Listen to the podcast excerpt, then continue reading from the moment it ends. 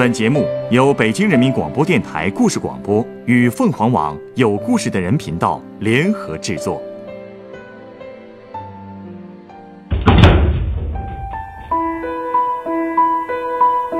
欢迎光临故事酒吧。今天来到酒吧的这位客人，因为偶然发现了一个老物件，引发了一连串儿时的回忆。在回忆中，一直有一个高大的身影陪在他左右，填满了他童年时期的幸福时光。这个身影是谁呢？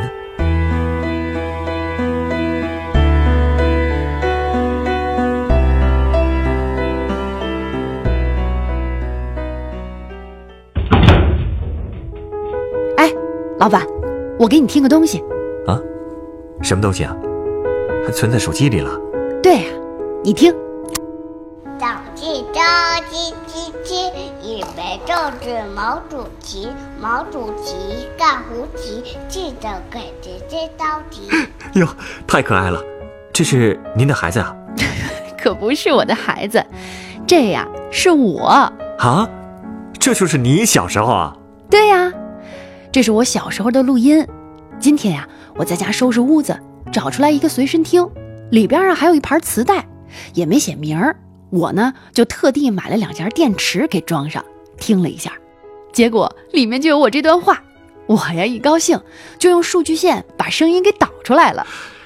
真难得啊！小时候的声音现在还能听到。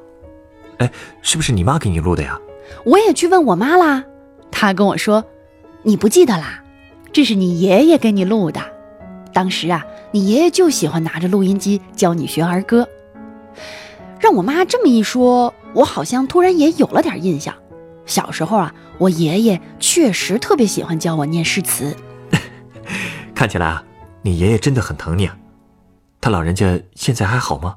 他去世快十年了。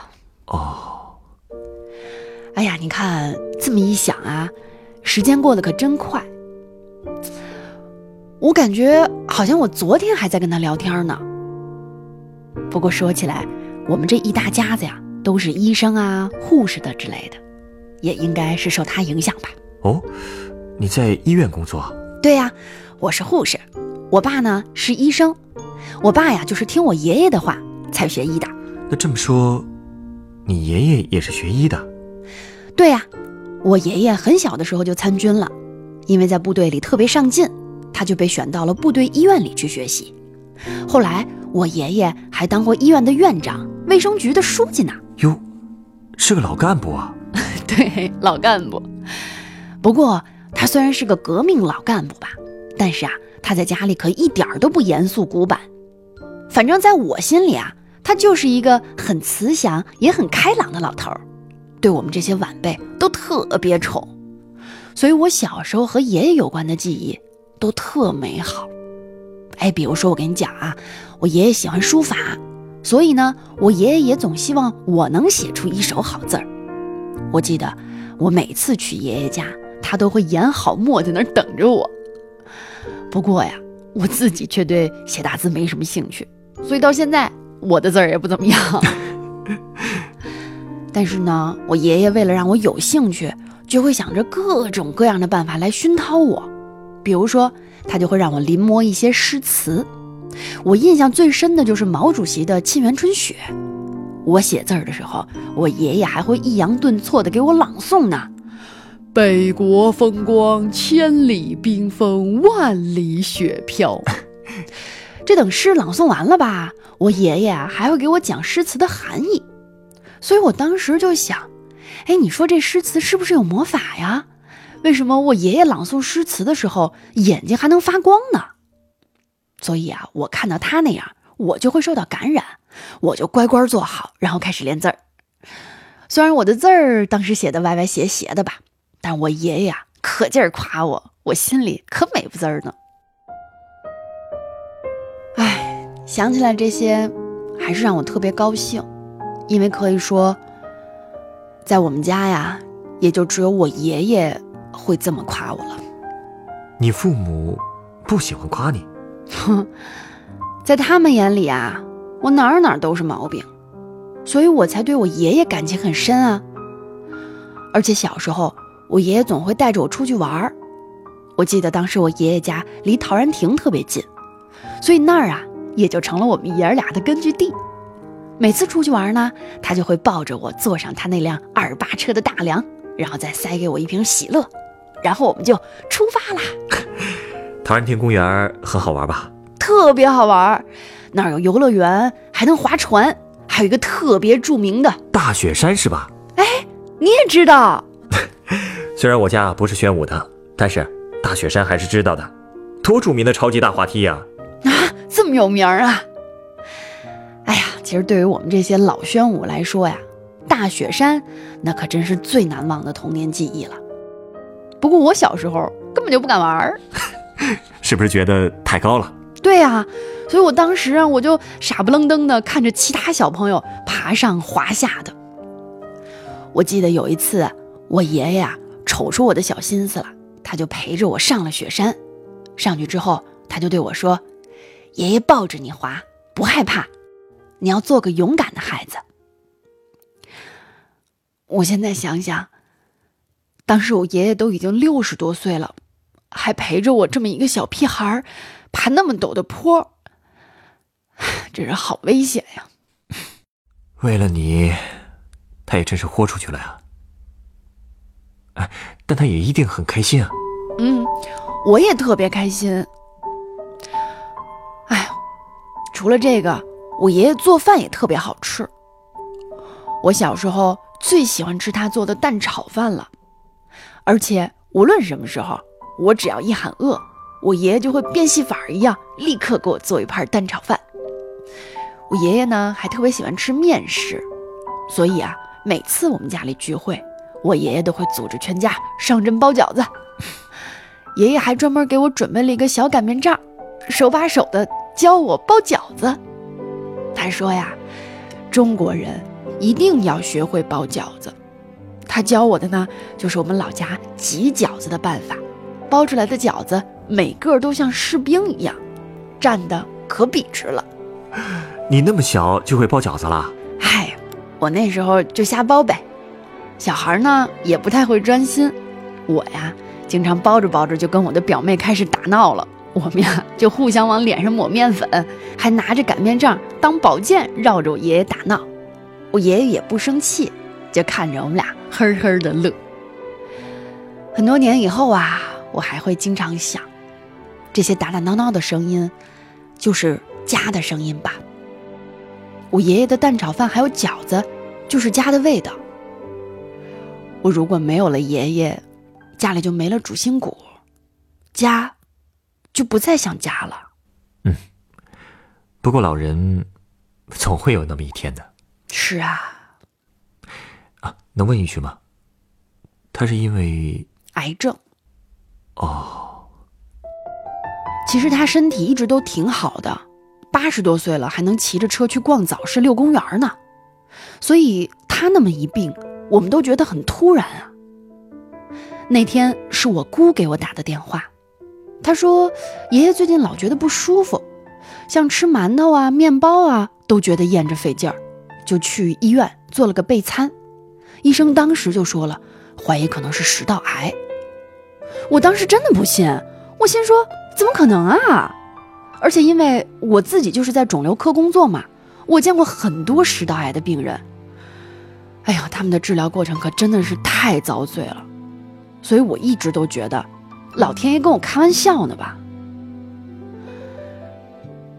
我觉得你可能不理解那种感觉啊，因为我明明知道食道癌每一步该怎么治疗，可是，可是我，可是轮到自己的亲人身上，却不知道如何是好吧？对呀、我理解那种心情啊。对于医护人员来说，是很难给自己的亲人治疗的。对，我当时就把我爷爷的备餐片子拿给我们科的主任看，哎呀，他看的时候就一直皱眉头，说食道上确实长了肿瘤，这种情况呢还是要做手术的。我说我爷爷都八十了，能下手术台吗？但是我们主任也说了，说如果不做，我爷爷很快就完全不能吃东西了，要靠营养液维持。如果做了手术，倒还是有一线生机。八十多岁做手术，这听上去风险也很大呀。所以我当时，我当时真的不知道该怎么办。后来我就想，我还是听我们主任的意思吧，毕竟外人看这种问题可能会更通透。那我们主任的意思呢，就是说你这手术还是要做。那你爷爷的意思呢？唉，我爷爷的意思啊更通透。后来我们一家就开了家庭会议，当时我还没有跟爷爷说他的病情呢，他自己就问了，说是不是食道上长了肿瘤啊？毕竟他也是大夫，瞒不住。嗯，而且我爷爷还说，他们老家山西啊，就喜欢吃烫的东西，吃什么都爱吃刚出锅的。但是这个可不是个好的生活习惯。他的兄弟五个就已经有两个人得了食道癌了，再加上他就是第三个了。那看来他已经看得很开了呀。那他对手术的意思是？他也决定做。但是，一想到他都八十多岁了，还要承受开胸的大手术，我总觉得特别对不起他。所以，我还拍着胸脯跟他说：“我说爷爷，我会请主任帮咱们找最好的胸外科医生，还有最牛的麻醉师。”那手术还顺利吗？其实手术还是挺顺利的。当时在手术前的体检，我爷爷的各项指标都很理想。大夫还说他的肺功能啊，相当于五十多岁人的状态。但是那个手术足足做了七个小时。后来呢，医生还拿着切下来的组织给我们看，说说我爷爷食道的宽窄啊，只能勉强插进去手术的剪刀。已经这么严重了呀？嗯。但是医生还说，我爷爷呢是个意志力特别坚强的人，换成普通病人。这么大的手术，可能根本就受不了。当时我爷爷刚被从手术室里推出来的时候，我看他平躺在车上，表情有点扭曲。医生就说：“说你可以叫一下病人。”我就上去叫了声“爷爷”，他真的就听见了，还特别努力的就把眼睛睁开。哎，我当时就忍不住了。我爸跟我姑也是。眼睛通红通红的。你爷爷不容易啊，这么大的手术都挺过来了。那后来，后来其实我爷爷恢复的还挺好的。不过你知道吗？术后恢复的这个过程啊，特别熬人。刚做完手术的时候，我爷爷全身都插着管子，让人看着呀特别心酸。最开始恢复呢，要进行咳痰练习，每次都疼得他是满头大汗，可是他什么都不抱怨。但好在呢，最后他还是顺利出院了。回家以后啊，我奶奶就对他寸步不离，我们这些小辈儿呢，也是一有时间就都往爷爷家跑。慢慢的，我爷爷就又能吃最爱吃的饺子了，也可以出门散步写写毛笔字儿了。一切，跟生病之前好像也没什么两样。但现在想想，我也依然觉得让爷爷做手术是对的。虽然很受罪，但是好歹我爷爷也能再像个健康人一样好好生活一段时间了。啊，我过去一直觉得，癌症的治疗其实说到底就是人财两空。看来还是有点绝对了。其实啊，也很多人都有你这个想法，总觉得肿瘤科的医生都是在压榨病人的钱，好像治不治结果都一样。不过呢，我倒是一直很认可我们科的一个老师说过的话，他说，治疗的目的其实不在于延长患者生命的长度，而是要提高病人的生活质量，扩展生命的宽度。我当时也不太理解，我总觉得。人治病不就是为了活得长点吗？咱们老话儿不都说好死不如赖活着吗？可是我因为我爷爷的事儿，也就慢慢理解这句话的意思了。当初如果不给爷爷动手术，我爷爷很快就没法吃东西了，只能躺在床上靠输液生活。你想，就算他能活得长一点这样活着有意思吗？我想，我爷爷内心应该也是这么想的，所以才决定做手术的。说的有道理啊。那他后来就这样过了一年，到零八年那年北京开奥运会，我也会开车了。我当时还跟我爷爷说：“我说我要带你去看鸟巢跟水立方。”不过最后这些愿望啊，都没实现。怎么了？复发了？嗯。那年秋天，我爷爷吃饭又觉得堵了。我们当时心里都咯噔一下，因为我爷爷这么大岁数，再也没法承受第二次手术或者是化疗了。这一次。就真的只能靠输营养液维持了。我就把他接到了我们科里住院，跟他一块儿度过了最后的时光。不过说实话，最后那段日子，我们都过得很痛苦。这种病确实很痛苦啊。不只是因为病，刚住院那会儿，我爷爷特别烦躁。我从来都没见过我爷爷那个样子，他看什么都不满意，因为他的大小便也要在床上解决，所以他的脾气就越来越大。对我呢，也是特别冷漠。他总觉得是我把他骗到医院的，所以天天就闹着要回家，要回山西。为这个，我偷偷哭了好多回。我都不知道我那个好爷爷去哪儿了。他这样的脾气，你是护士，其实应该理解原因的。我我特别理解，但就因为他是我的亲人，所以我特别难过。但是有一天，我爷爷的心情就突然好起来了，还问我说：“什么时候结婚啊？我给你包个大红包啊！”但我没想到。那是他跟我说的最后一句话。他那天晚上，我就接到了我夜班同事的电话，说爷爷情况不好，让我赶紧回医院。我到的时候，他就已经叫不醒了。后来我们一家人围坐在一块儿，我就拉着我爷爷的手，我就亲眼看着监护仪上的数字变成零。接下来就是我这个护士要做的事儿了。我跟我的同事帮爷爷拔掉了身上的各种管子，然后拿温水给他擦身体，把衣服穿好。那天晚上我一滴眼泪都没掉。告别仪式呢是三天以后。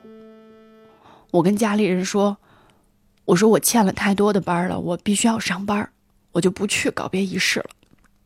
其实，你是不想面对那个场面吧？对，我害怕。所以无论家里人怎么劝我，我都没听。不过我也跟他们说了，我说我会去太平间见我爷爷最后一面的。你去了？去了。那个早晨的事儿。我可能这辈子都不会忘了吧。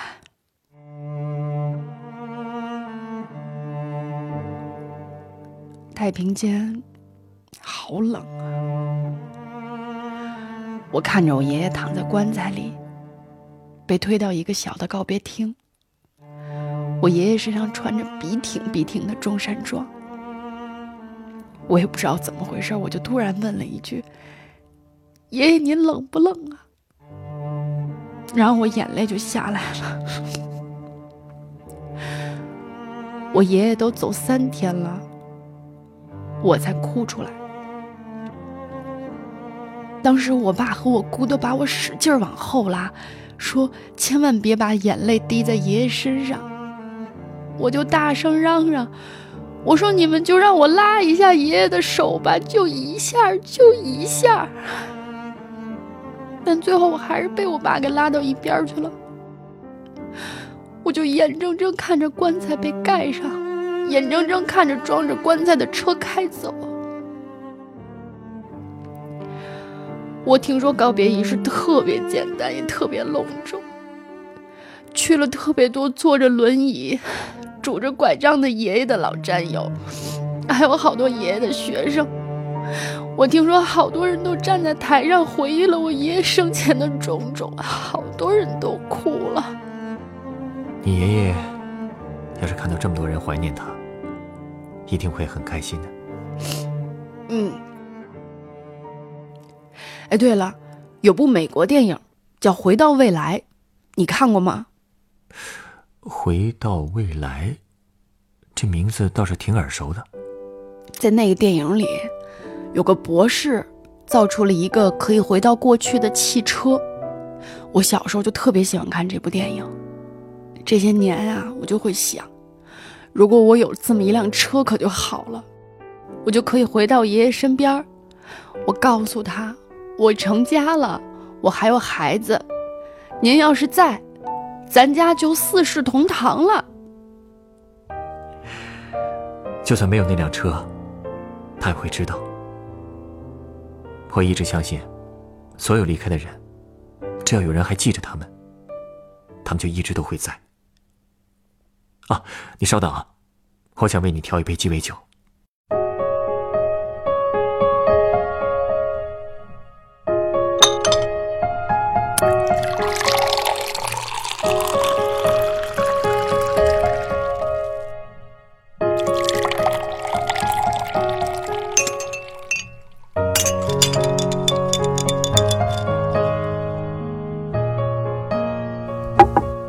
这是你的鸡尾酒，它是由干式金酒、杏子白兰地和柳橙汁调成的，名字叫做《天堂来信 》。你是想替我爷爷给我捎话吗？你爷爷的话其实不用我捎，从他对你说的最后一句话就能听出来，他最关心的，就是你的幸福。他盼着你结婚，也一定盼着抱曾孙子。甚至可能还希望带着他去滑一次大雪山，所以我才为你调了这杯明黄色的、代表着明朗轻快心情的鸡尾酒。你要相信，那个乐呵呵的爷爷，其实一直都在天堂看着你呢。本故事选自凤凰网有故事的人独家签约作品。尘封记忆的思念，原作郭晓然，改编制作陈寒，演播徐冉、陈光，录音严乔峰、董珂。人人都有故事，欢迎搜索微信公众号“有故事的人”，写出你的故事，分享别人的故事。下一个夜晚，欢迎继续来到故事酒吧，倾听人生故事。收听最新节目，请关注北京故事广播。工作日每晚九点播出的《故事酒吧》的一千零一夜。